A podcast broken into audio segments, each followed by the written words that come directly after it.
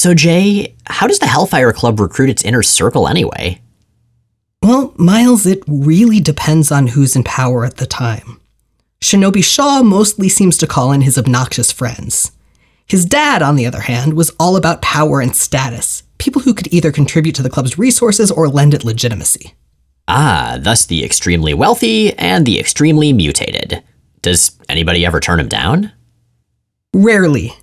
There was one prospective member Sebastian Shaw chased for a pretty long time, albeit unsuccessfully. What, Charles Xavier? Namor. What?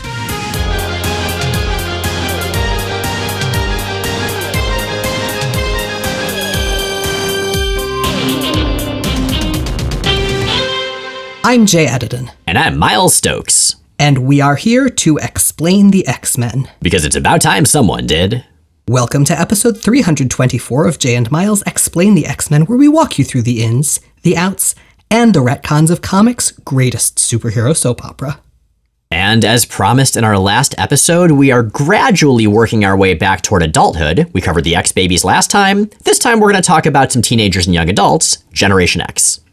Right, and we should we should mention. I I was thinking as I went through the cold open, we got a shout out in the New Yorker recently. Yeah, what the hell? Welcome if you're coming from that. That's surprising.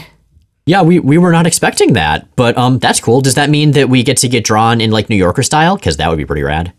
I mean, we could probably hire someone to draw us in New Yorker style.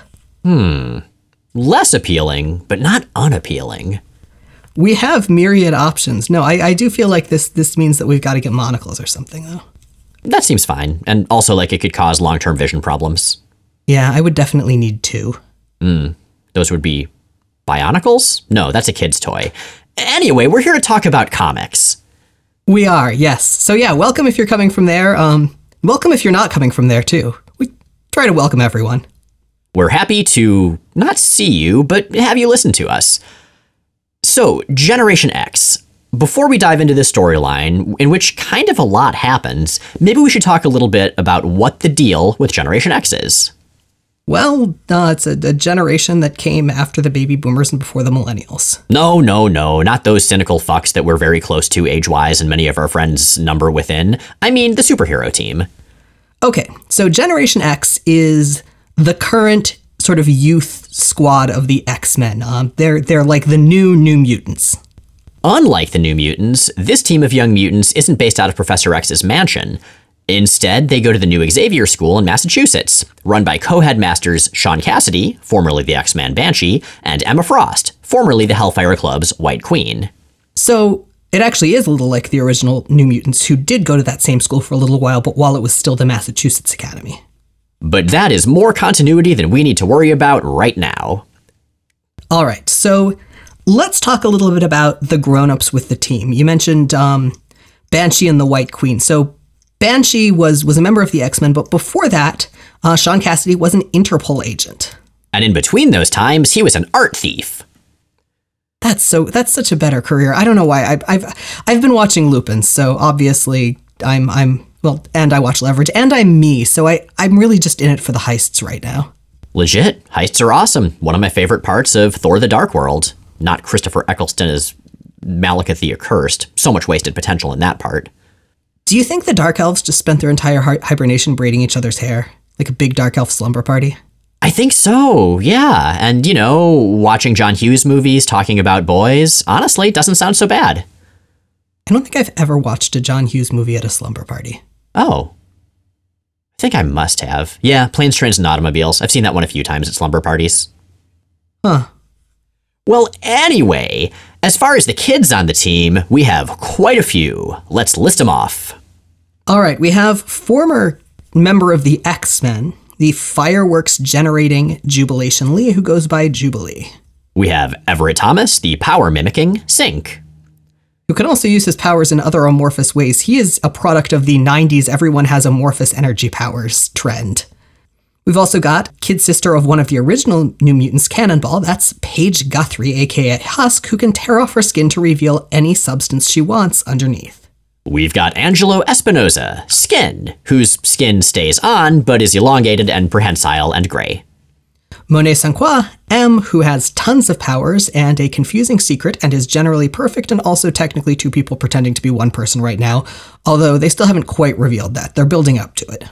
Much simpler is Jonathan Starsmore, Chamber, who blew off the lower half of his face and the upper half of his chest, and I guess the front of his neck, the first time he used his psionic blast powers.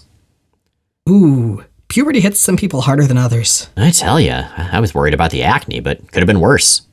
Finally, we have Penance, a silent and mysterious red girl with razor sharp skin who showed up literally on Generation X's doorstep one day. Somebody who's been missing, who was very much present in the pre release marketing materials for this comic, is the Samoan mutant Mondo. We've occasionally seen him in this book, for, but just for a page or two at a time, usually lounging on an island paradise beach with his friend Cordelia and not doing much else. We saw more of Mondo in the Age of Apocalypse equivalent to this book, Generation Next, where he was a core member of the team, but he hasn't met up with Gen X in this in the main reality yet. But he will right now in Generation X Annual 1995, the first story of which is called Of Leather and Lace. Of course it is. This is written by Scott Lobdell and Jeph Loeb, penciled by Ashley Wood and Shawn McManus, inked by Steve Lightle, Shawn McManus, Bill Sienkiewicz, Vince Russell, Gary Chaloner, and Dan Panosian, colored by Dana Moreshead and John Kalisz, and lettered by Richard Starkings and Dave Lanphear. Wow, that's a lot of inkers. That is a lot of inkers. We see that a lot in this era. I don't know if it's just that books were really rushed or what, but it seldom is to the book's credit, even if all those inkers are excellent. I am not a fan of it here. It's very, very, very inconsistent looking in ways that, while they support the story to some extent, I think distract from it more than they add. I would agree. And that's unfortunate because, unlike a lot of annuals of this era, this annual is actually critical to the ongoing Generation X story. If you missed this, you would have missed some really important stuff. So, you mentioned Cordelia, the, the young woman who's been hanging out with Mondo. That's Cordelia Frost. She's the younger sister of Emma Frost. And as we learned, she's 16, almost 17. And we open with 16 year old Cordelia Frost trying her futile best to seduce her way into the Hellfire Club via Shinobi Shaw. Oh boy. Okay, so a few things here.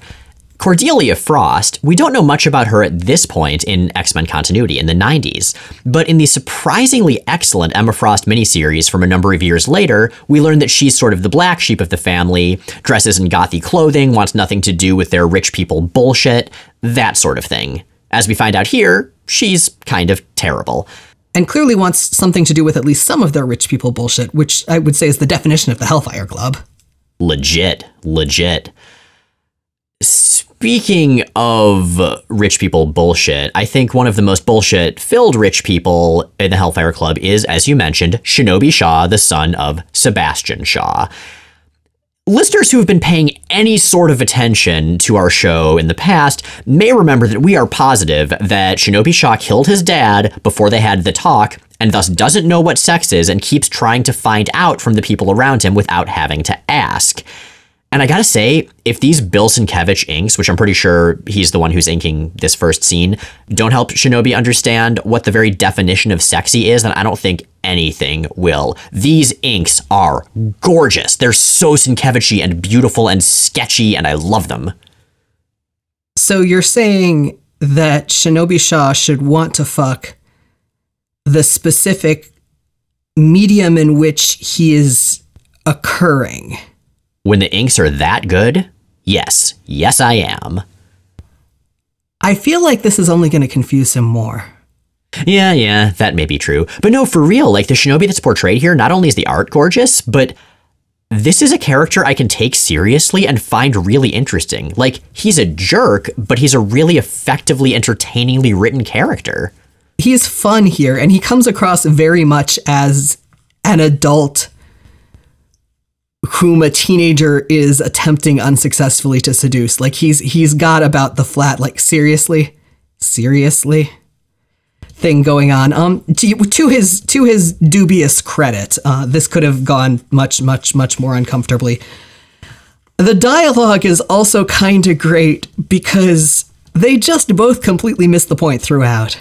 So we've, we've got the two of them trying to discuss the, the situation as, as Shinobi makes his first point. It would seem to me, Ms. Frost, Cordelia, please. Cordelia, that you managed to inherit your sister Emma's penchant for lingerie, yet none of her class. Could say the same thing about you and your father, Shinobi Shaw. Perhaps, except that neither my father nor I ever wore lingerie. I I would like at this point to note my incredible restraint in not giving Cordelia a thick Boston accent. Yeah, everybody forgets that the Frost should have hardcore Boston accents, even though Emma is always portrayed as uh, having a British accent, which I assume is just affected. So I would assume that they actually have have mid Atlantic accents just based on what they would have grown up with culturally and socially. But I at some point someone suggested Emma Frost with a heavy Boston accent. And it never stops being funny, and it fits Cordelia's lines really well. I just like to think of Emma talking in her fake British accent, but using the word wicked all the time.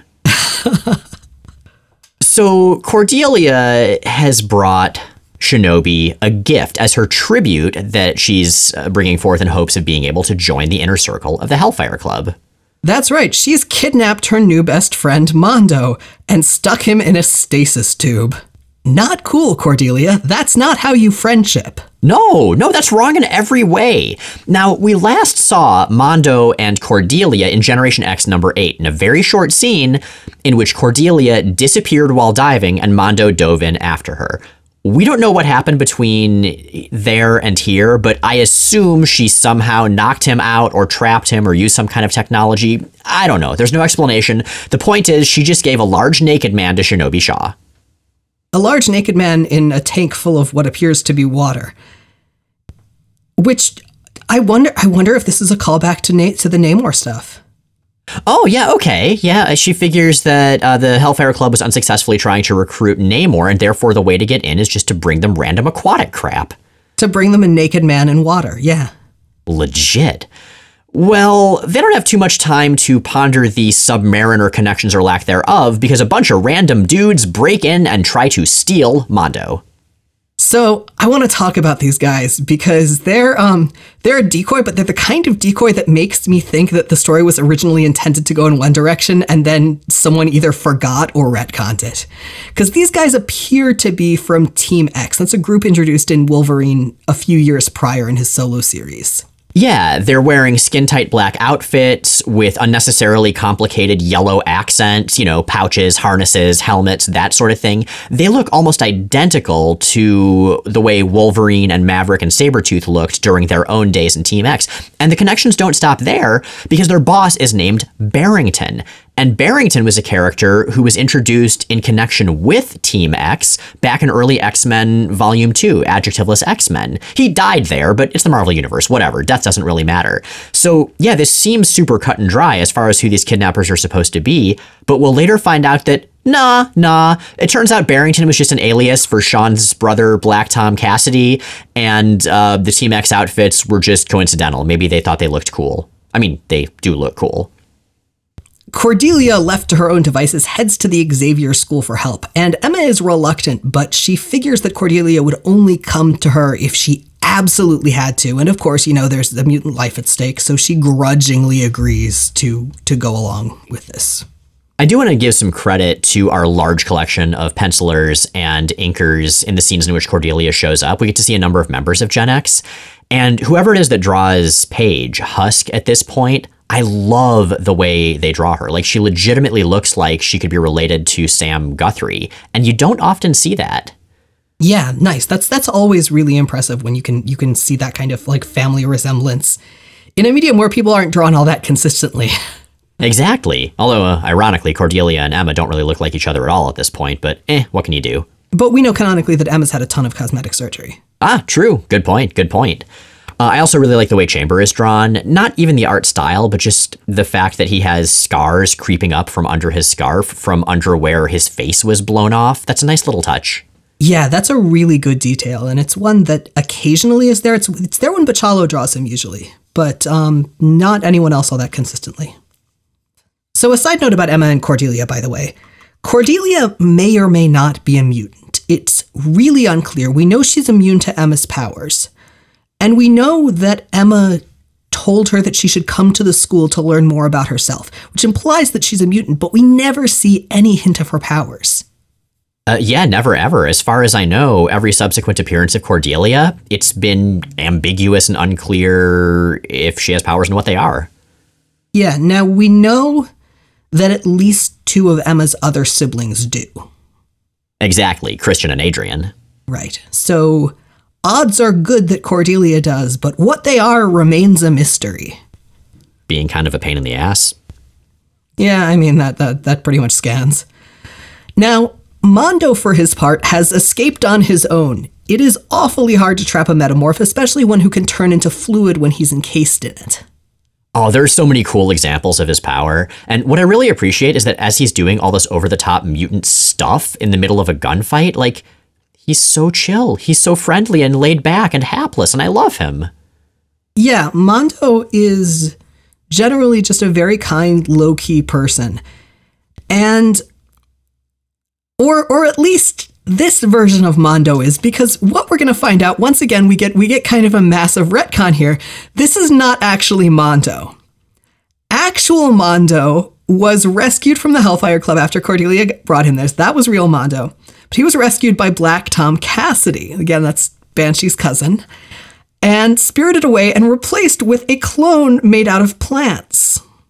X Men. I mean, this isn't completely out of nowhere. We know that Black Tom has plant powers more and more these days after he was experimented on. But, but god damn it, Jay, can we just take a, uh, a sec to talk about how much I hate this trope? Yeah, absolutely.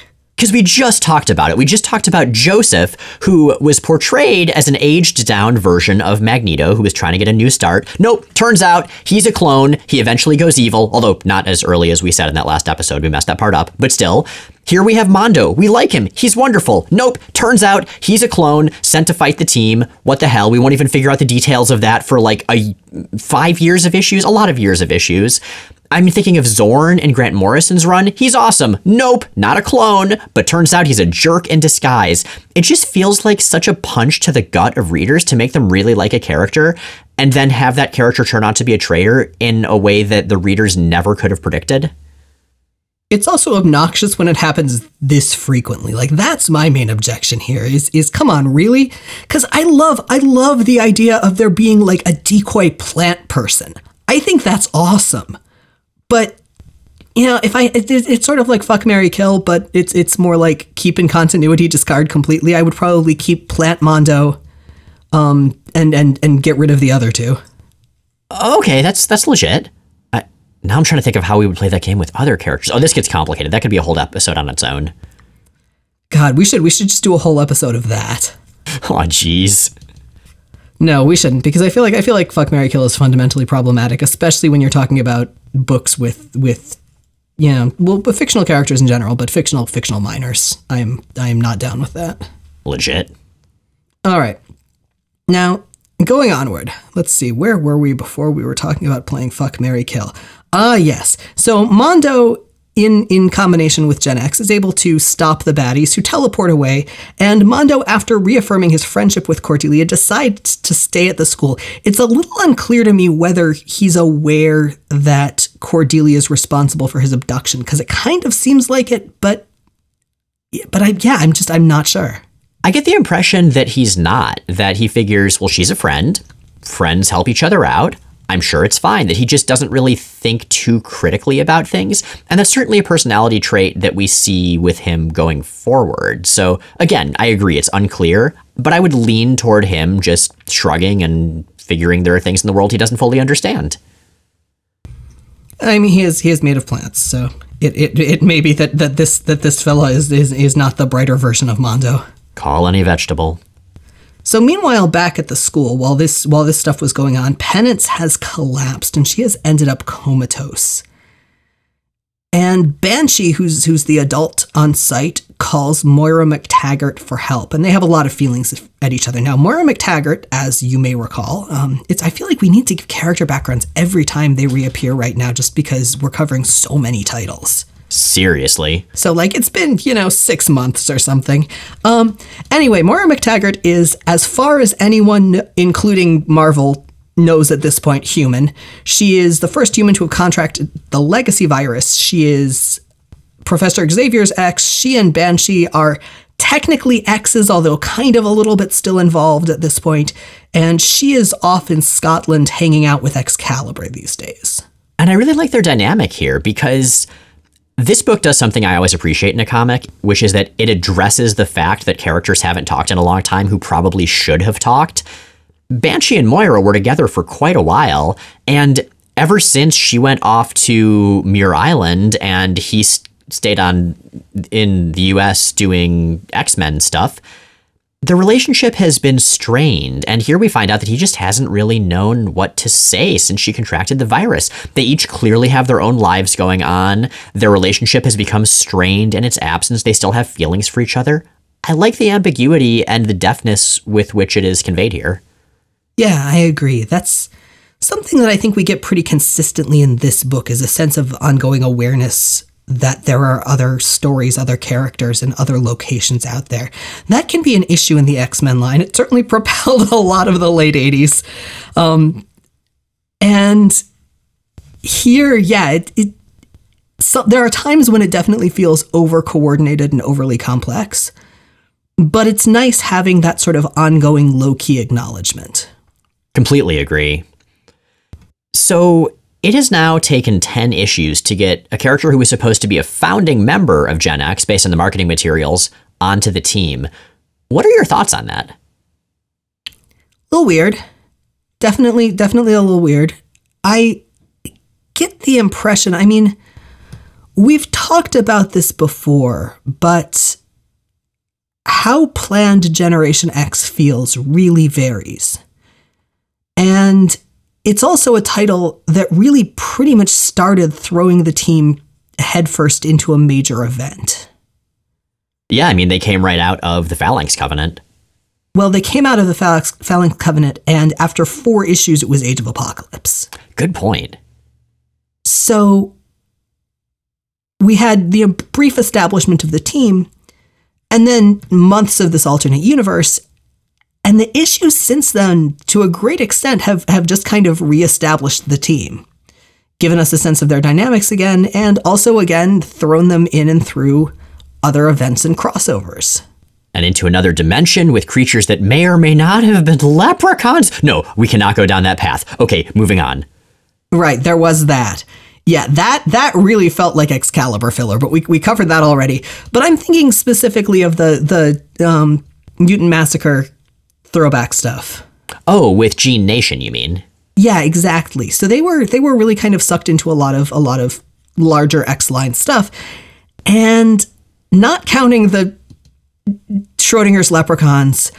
This is the first real chance they've had to kind of have their own branching off storyline. Agreed. Yeah. Um, it's kind of weird where it's going to go from here, but yeah, and, I, and that's part of why I like this annual. In some ways, it feels like it's one of the first Gen X stories that is just straight up a Gen X story. Aside, yeah. I guess, from the story that introduced the book with uh, Emplate. Yeah, I was going to say since the very beginning. The one thing that this is missing is Chris Bachalo, and I got to say this this annual and this arc really for me cemented how much he's the part of the voice of Generation X that I really love. Completely agreed. And he will be back relatively soon in our coverage, and then sadly gone. No. I just want him to draw everything. Or at least everything with this series. Uh, speaking of other stories that he does not draw, there is a backup story in the annual we're discussing that is called The Very Personal and Private Journal of Monet Sanquats, written by Scott Lobdell, penciled by Jeff Matsuda, inked by Vince Russell, colored by Rurik Tyler and Dana Moreshead, lettered by John Babcock. So, this has a little bit of framing of Angelo helping Monet move the girls' stuff to their new dorm, but it's mostly pages from Monet's diary. Monet's diary looks like a coloring book. It's got crayon colored in but fairly detailed drawings with little written captions at the bottom. And I really feel like I should be looking for hidden pictures and clues in it. And specifically, it feels to me very, very much like an artifact from a Silent Hill game or, or maybe from like an old school point and click um, adventure game. Yeah, you're not wrong. Uh, now, I don't see Waldo in any of the pictures, but he might be there. But yeah, the framing story is interesting because it reminds me a lot Actually, not of when Jubilee saw a page from M's diary in Gen X number 7, but from when Jubilee stumbled upon Jean Grey's diary in the X-Men wedding album and read it even though she she knew she wasn't supposed to, we see Skin doing the same thing here. He knows he shouldn't intrude on M's privacy, but he and we do. So I was I was thinking of how best to cover this because it's really it's these very simplistic drawings and captions and I kind of just want to go through the text. Father is sad today. Again. Good. It is his fault, after all. It rained today. Hard. Things to do? Get new governess.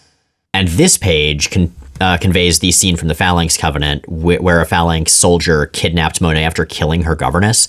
It's such a childlike version of that, with all of the kids shown as dolls in the pockets of the Phalanx soldier. Arrived at the school today. Naturally, everyone was glad to see me It will take a while, but I know I can help them. The biosphere is an interesting place. Mr. Cassidy seems quite proud of it. It would be rude of me to make improvements right away. Skin and Synch arrived. They are nice, but they lack maturity. Naturally, since it's her school, Emma Frost is here too. I'm trying not to dislike her until I get to know her. I think she doesn't like me too much. I was surprised that Mentor arrived today. It seems like it's been a long time. Everything seems longer now. I knew why he was here. Mentor, of course, is the Aboriginal teleporter Gateway, who's been a, an occasional member of this book's cast. At the airport, we met Chamber. I will try not to be scared, but he's scary looking. Plus, I feel sorry for him. It would have been a good first day, except for him. He almost ruined everything like he probably always does. The him there in question is Emplate. When we got home, we found somebody called Penance. She looked worse than I expected. I do love how many little clues are here. Like M talking about how Emplate probably always ruins everything, how Penance looked worse than she expected. It's clear that M knows a lot more about what's going on than she lets on. Yeah, and she figures out that that Skin has read her diary, but she isn't too concerned because she doesn't think that he's going to extrapolate her, her secret from it. Indeed, he does not. And that brings us to Generation X number 10, Death Whale. That's W A I L, as opposed to, like, you know, a big undersea mammal. So I hate the title font for these stories so much. Did you find it incredibly hard to read? I didn't really think about it, but I guess I think about fonts less than you do not the ones on the front co- covers, but in the the issue credits page where they've got the title, like it's it's just a terrible font choice. Hmm. Well, Richard Starkings and Comicraft do the lettering in this issue, so what the hell, Richard? You're normally great. Come on. This issue, speaking of credits, is written by Scott Lobdell, penciled by Tom Grummett, inked by Mark Buckingham, Al Milgrom, Mark Pennington, and Jim Fern, colored by Steve Buccellato and Electric Crayon. I really like Tom Grummett as a fill-in artist. He did one of the Leprechaun issues that we try not to think about too much. His art was great in that. We've seen him do fill-in work here and there. He's not as, I don't know, flashy an artist as somebody like Joe Madureira or Chris Bachalo for that matter, but his storytelling is super clear. His characters are very much on model, and I've gotten to the point where I really appreciate that in a fill-in artist. Yeah, yeah, he's he's fine. I mean, I I don't like like you said, like he's not spectacular, but he's absolutely adequate to what he's doing here. And adequate often sounds like damning with faint praise, but no, that is real praise. In this issue, following up from that annual, Mondo is having a formal orientation.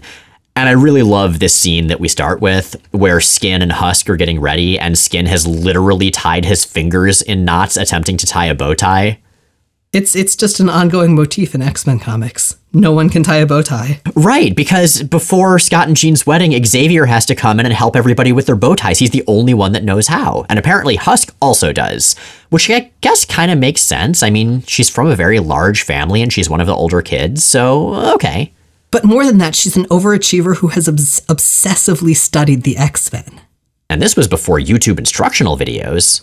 Well, but so she would know that being able to tie a bow tie is a skill that would make her stand out. Ah, that's actually a legitimately excellent point. All right, that's canon. Let's go with it. Their friendship is really fun, though. Lots of gentle mocking between them, like we've seen before. Him calling her a country mouse and insisting that he's the grand master of fly, sort of self effacingly. And because they're that close, they really open up to each other. They're talking about what the future holds, and Skin admits that, hey, as soon as he can control his powers, he's getting the hell out of here. He doesn't want to become an X Man like Paige does. Valid.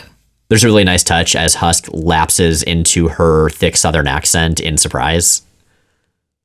So the reception is in Proudstar Hall, and this is presumably named after John because while there was a James Proudstar who attended the Massachusetts Academy, he is still alive. Right. And uh, I don't know. I mean, I guess you could uh, name a hall after somebody, but usually they have to give you money for you to do that. Yeah, yeah. Mondo, the center of this party, is uh, like we were saying, he is just a likable guy. He's got this tiny little party hat asymmetrically stuck to the top of his head. He's wearing a Hawaiian shirt, even though it's his formal gathering, welcoming everyone to his home.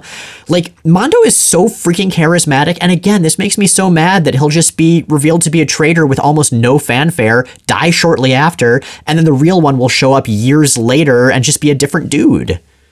Yeah, it's really frustrating. He's a cool character, and he's, he was one of my favorite of the team members in the Age of Apocalypse. I, I agree. Yeah, I remember he was one of our favorites there. And when he died in that story, it was legitimately wrenching. Yeah. Now, Jubilee doesn't really care. She's not really interested in the cool new dude because she is very, very upset about Penance. She was there when Penance lapsed into her coma. And this makes sense. I mean, Jubilee was there when Illyana Rasputin died. She had befriended Illyana and then watched her slip away, and now the same thing kind of seems to be happening. Yeah, that is that is a rough callback, and it's one I didn't think of immediately, but you're absolutely right. That's something that I think um, this book handles very well is having continuity of a character with Jubilee. Like this very much feels like the same Jubilation Lee who was an uncanny X-Men for years and years and years. Absolutely. Banshee hasn't showed up though, which is weird because he's usually a pretty responsible dude. So Monet flies away to check on him in his own little cabin, and he's dead? Although I don't know, because we see that the fridge is open. We see that he's sort of uh, still and unresponsive with his eyes open and his mouth hanging open and stains on his shirt.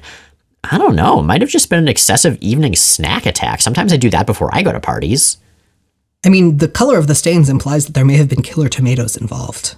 Now isn't it a pity? Tomatoes eating Sean Cassidy. Monet telepathically calls out to Emma to get help, and that's a new one. We haven't seen Monet be telepathic before. We can add that on to super strength. We can add that on to flight. God damn it, Monet, what can't you do? Um, make coherent narrative sense for the for at least the time being. Yeah, yeah, there is that. So it turns out Sean is not dead. It wasn't a snack attack. What's happened is that his astral form has been stolen. And Emma just jumps inside his brain immediately, telling the kids, okay, find the person who stole a soul. Sir, I take issue with your claim that it was not a snack attack. It was absolutely and unquestionably a snack attack. He was just not the one doing the snacking. Oh, you're right. He was the snack. And I mean, look at him. He's totally a snack. So, Chamber explains to the other students what's happening, but God, his accent is very bad. It's it's very unacceptable. I mean, it's less an accent and more dialect, so I'm just going to do the dialect. I'm going to let the dialect speak for itself. She's acting as sort of a psionic anchor, holding Cassidy down, till we found the ruddy fish head what done this to him. And when asked what would happen if he died while Emma was inside his mind, Chamber responds, Not an issue, Governor. We'll find the blackguard. I do like the word blackguard because it means blackguard, which is a great name for a bad person and is also the name for evil paladins in D&D. Also the name of an extremely good band. Yeah, god, they really are. We saw them like a surprising number of times in Portland given that they're Canadian. We did. They among other things, in addition to doing all of the things you'd expect a band to do very well, they have really entertaining sound checks. They do. That's something that I feel like any metal band should strive for. Yeah, but they they really really nail it. Um, no, no, I I can't I, I cannot swallow this accent from Chamber, and some of it is that the stuff that's spelled out is spelled out not phonetically. Like he's he's supposed to be calling Paige, you know, gal or whatever, but it's spelled G E L, which is pronounced gel. And I it's it's it especially too that you know we've got a lot of phonetically written British and Scottish accents going on in Ex- Excalibur right now, which are written really well. Like this is this is just not landing for me. You're not wrong. Yeah, this kind of seems like a British accent by way of Dick Van Dyke and Mary Poppins. No, Dick Van Dyke and Mary Poppins did better than this, which is saying something. Youch. Um, British listeners, we know you have opinions. Tell us what you think. Jubilee stays behind with Mondo to watch over the unconscious Sean, thus sidelining the exciting new character for this entire two issue story arc. Yeah, I don't know what the hell is up with that. Do you think Scott Lobdell just completely forgot that Mondo was supposed to be in the book? I mean, he kills him off pretty soon, so maybe he just didn't like him. That's a shame because he's a really good character. I know, I want to hang out with Mondo, but not be betrayed by him when it turns out he's a clone plant guy. Oh, man, if I had a dollar for every friendship that had ended that way, I would be so broke. Well, in Banshee's mind, Emma is hanging out in his memories, specifically in Paris in the 60s or 70s. And we see young Banshee, even hotter if that's possible, because he has this wonderful, like, sideburn ponytail combo. He's got this vest and turtleneck, and he's in his full on Interpol spy stage. What he has is a really questionable mullet. Let's be fair, that's some Shatterstar hair happening. I don't have any questions about that mullet. It's perfect, and you leave it alone. I don't know. I just I feel like there are styles that Banshee has rocked better. That's the thing. Like the the bar that they're they're they're striving for as far as making Banshee look like sexy and cool is already fairly high. That is a valid point. I'm just saying mullets are underrated. They can work really well. Dubious. Humph. Well, in this memory, Banshee has stumbled upon the latest victim of a serial killer he's been tracking, and he's caught by Inspector Magritte Devereaux. She wants to bring Banshee in because he's apparently about to create an international incident. Emma is quite put off by what a rebel Banshee is at this point in his past. That little all that crap he shovels onto me about being hot-headed and impetuous he was worse than I'll ever be. Who knew the big lug had so much chutzpah? I love Emma. I love Banshee. Overall, I love this book. Em- Emma follows Banshee telepathically through his memories as he escapes on a train and meets up with a young Magneto. What the hell? Magneto also has pretty sweet hair. He often does. But yeah, in the past, apparently Magneto wanted Banshee to track down this serial killer. Apparently, the serial killer was used as a weapon by human authorities. And Magneto figures, okay, given the impending genetic civil war that is obviously going to happen, we don't need any of this stuff. We need to just shut this stuff down. It kind of makes me wonder, though, did Magneto know about the Weapon X project? Because he would have had the same objections there. And he could have handled it much, much more efficiently considering its general use of adamantium. True, true. But this is an unfortunate little taste of something that we don't ever see enough of. We've seen a whole bunch of Wolverine's mysterious past and Gambit's mysterious past, and we're getting hints of Banshees. He was specifically a secret agent in the 70s before becoming an art thief. Like, there's so much cool stuff to mine there. So many cool characters he could have had experiences with that uh, get linked together more than they should, the way Wolverine and Gambit's pasts do with other characters. And there's just never enough. It's my usual complaint with Banshee that he's a woefully underused character given what a great character he is. Wholeheartedly agree. And I say this as someone whose entire knowledge of Interpol comes from a combination of leverage on the current Carmen Sandiego cartoon. So it may not be like the most realistic sense of what they do, but I mean, also it's a comic book, so obviously that's not going to be either. Well, we'll get back to Banshee's past in a bit once we know more about the killer in question. So let's go to Generation X number 11, Death Wail Part 2. Again, W A I L. Although a death whale would be pretty rad as well. It'd probably be an orca, you know, killer whale. That is definitely the title of my new band. Legit. This issue is plotted by Scott Lobdell, scripted by Scott Lobdell and Todd DeZago, penciled by Val Semeiks, inked by Al Milgrom and Andy Lanning, colored by Electric Crayon, and lettered by Richard Starkings and Comicraft. Hey, Todd DeZago, he's done scripting duties for like a bunch of X Men writers already. Good job, Todd DeZago. Write us all the dialogue. As for the pencils, Val Semeiks has this sort of more normal, I guess, comic book style, not as Gen Xy weird as we've seen before. Uh, at this point, Semeiks had mostly done a lot of Conan comics. His Jubilee looks like White Jubilee from the Generation X TV pilot, and it's real weird. You know, you're you're not wrong. But yeah, Jubilee and the other kids stumble upon the killer who has stolen Banshee's soul it's Omega Red. Let's talk about Omega Red. Must we? We must. All right. So, Omega Red is a guy named Arkady Rossovich.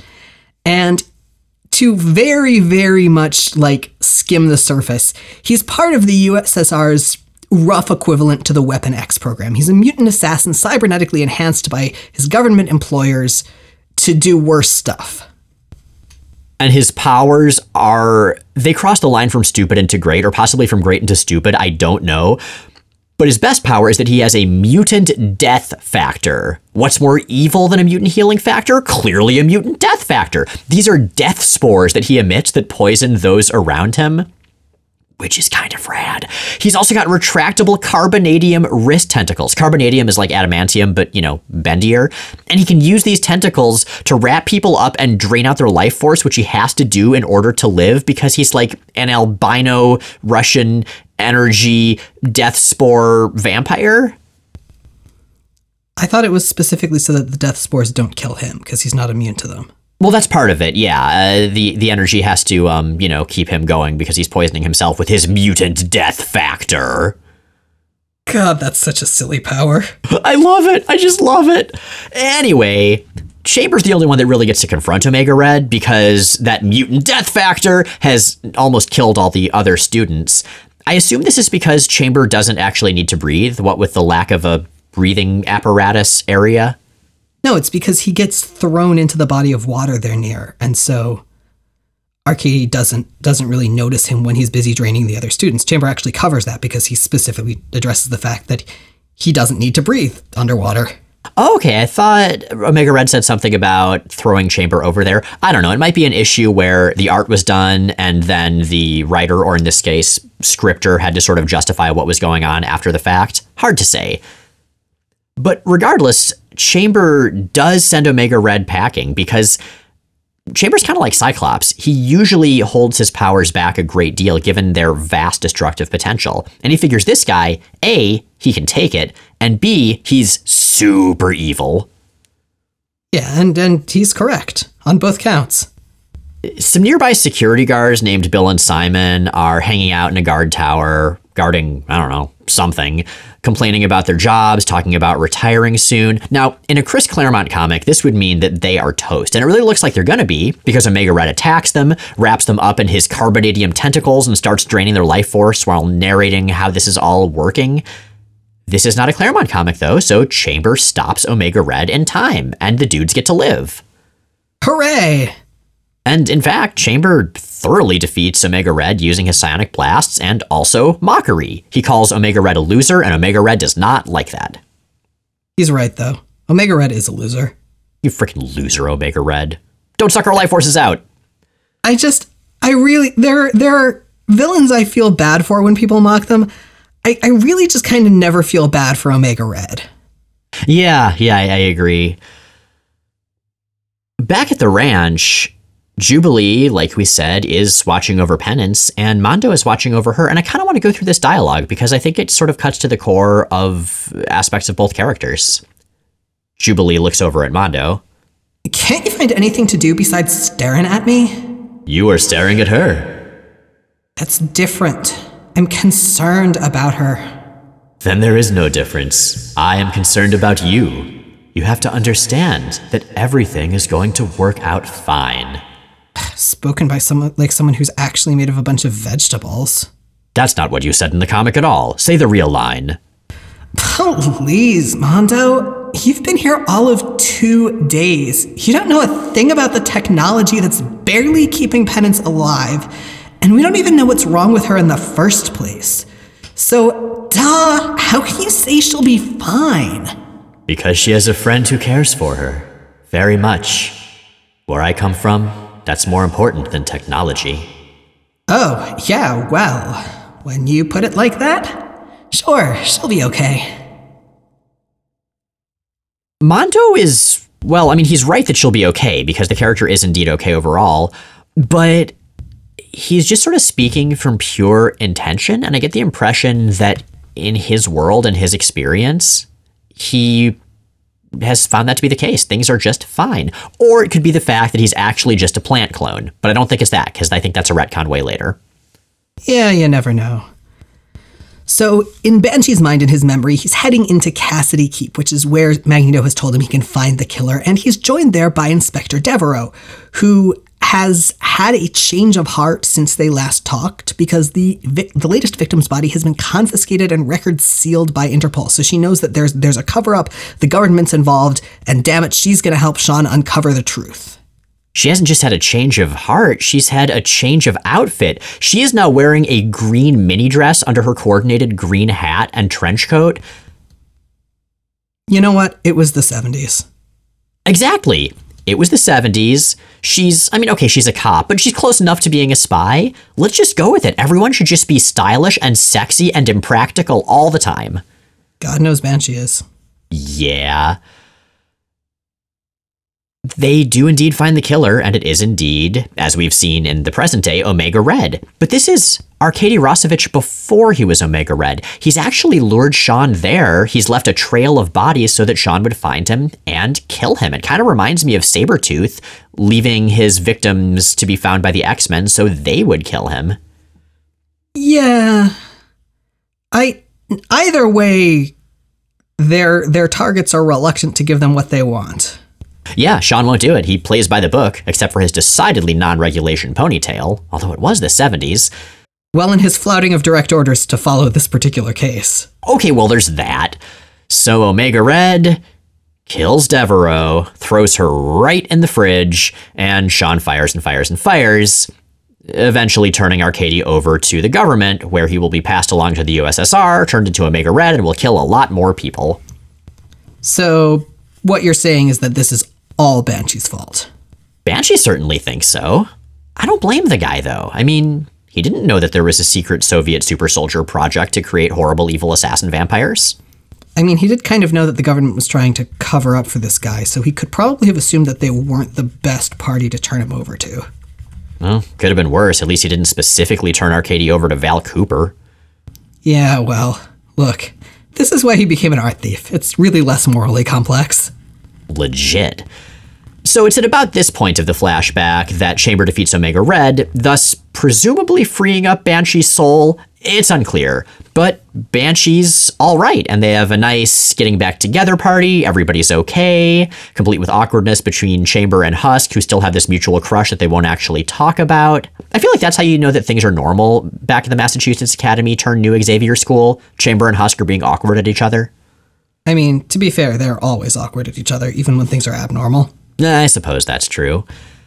And that's our Omega Red story. And once again, we have a story of this era where the character stuff is way more interesting than the plot stuff. We also get a little tag teasing, you know, what's going to be happening with with Emplate, who is is the big bad of of this series. Emplate, DOA, who's his butler, and Gail Edgerton are plotting and scheming about revenge on Chamber. They're spying on the Academy, and I love the way they're spying on the Academy. Yeah, what the hell is going on here? There's like this giant head person with enormous ears who's yelling out the sounds and words from the party the kids are having back at the new Xavier school. Like, Chris Bachalo may not be drawing this issue, but that is Bachalo weird. It's the worst baby monitor I've ever seen. Ugh, seriously. And so there we go. We're back outside of Leprechaun Land with Generation X. We are getting closer to Chris Bachalo's return as the main artist. Emplate's on his way back. I feel like this series is on its way to where it needs to be. Except that, you know, there's going to be Onslaught pretty soon. Don't don't don't remind me about Onslaught. Anyway, we've got Onslaught to worry about, but you listeners have questions. Strawberries in June asks on Tumblr Seems like two mutants will always have a mutant child. Are there any examples of two mutants having a human offspring? And on another, more current related note, would that offspring be welcome on Krakoa? So, Jay, the example you wrote down was actually the only one I could find of two mutant parents having a non mutant kid. Right, that is Graydon Creed, and it, it seems profoundly unlikely that he would be welcome on Krakoa. But the thing is, I don't think that's because he's human or because his dad was thrown into the don't ever think about him again hole on Krakoa. I think it's just because he's an asshole. Because Yes. we we do have a few examples of humans being allowed to be on Krakoa, not just briefly, but long term. We have Northstar's husband Kyle. We have Corsair, who's the dad of three to three and a half mutants in the Marvel Universe. And we have Jubilee's adopted son, Shogo, who we have seen in the future, so we know is human, albeit encased in Iron Man armor. So, yeah, I mean, if you're a human and you're a family member of an X Man or just a mutant in general, you can probably be in Krakoa. Just be less shitty than Graydon Creed. That's a very low bar. It's true. Banshee's got a high bar for attractiveness. Graydon Creed sets a low bar for being a valid human being. An omin- wait, an ominous listener? Yeah, um, they specified that they were ominous, not anonymous. Okay. An ominous listener asks via email Is there a wiki or repository of all the Explain the X Men canon from over the years? I'm thinking of things such as how Matsuo met Kwannon playing skee ball at a Christmas party, or how Cable is now Rictor's dad by right of arms. Oh man, I'd forgotten about those.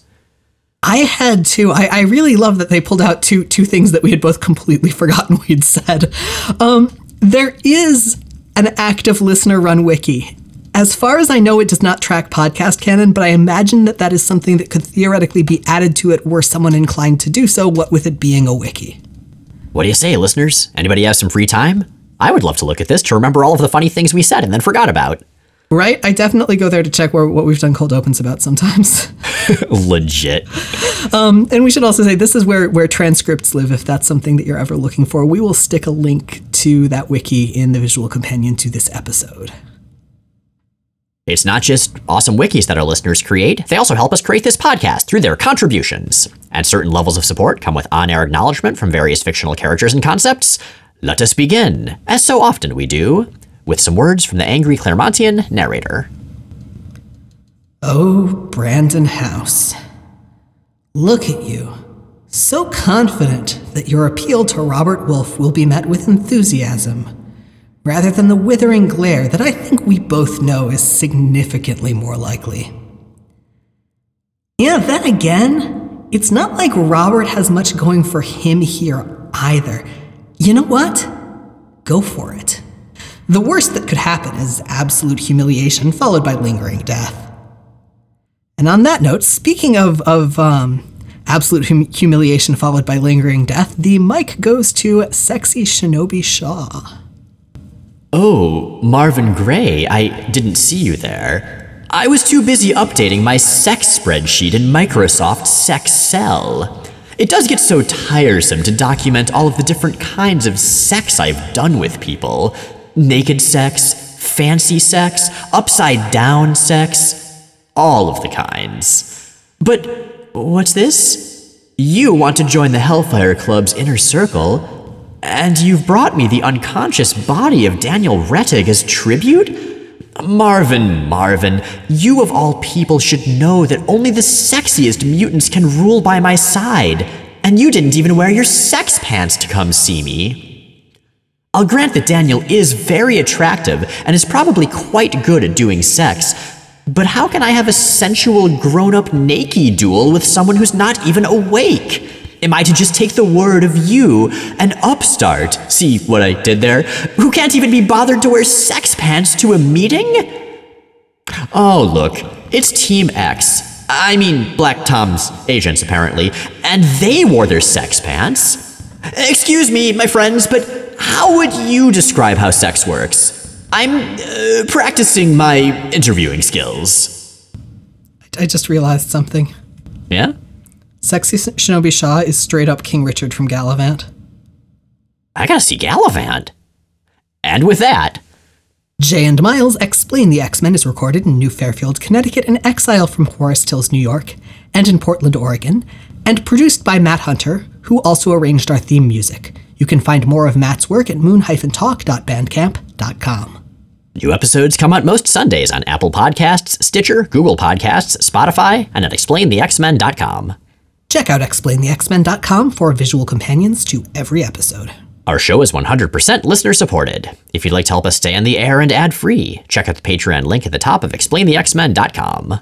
We'll be back next week with ghost pirates, shark fights, and the return of Lee Forrester. In the pages of X Men Unlimited.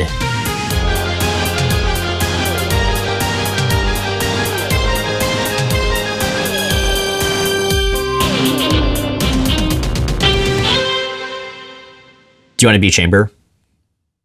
No, who would want to Do you, Chamber? do you want to say Chamber's lines? I don't. Uh, Matt, Um, that might be good for a tag. I don't know. His accent is very bad. So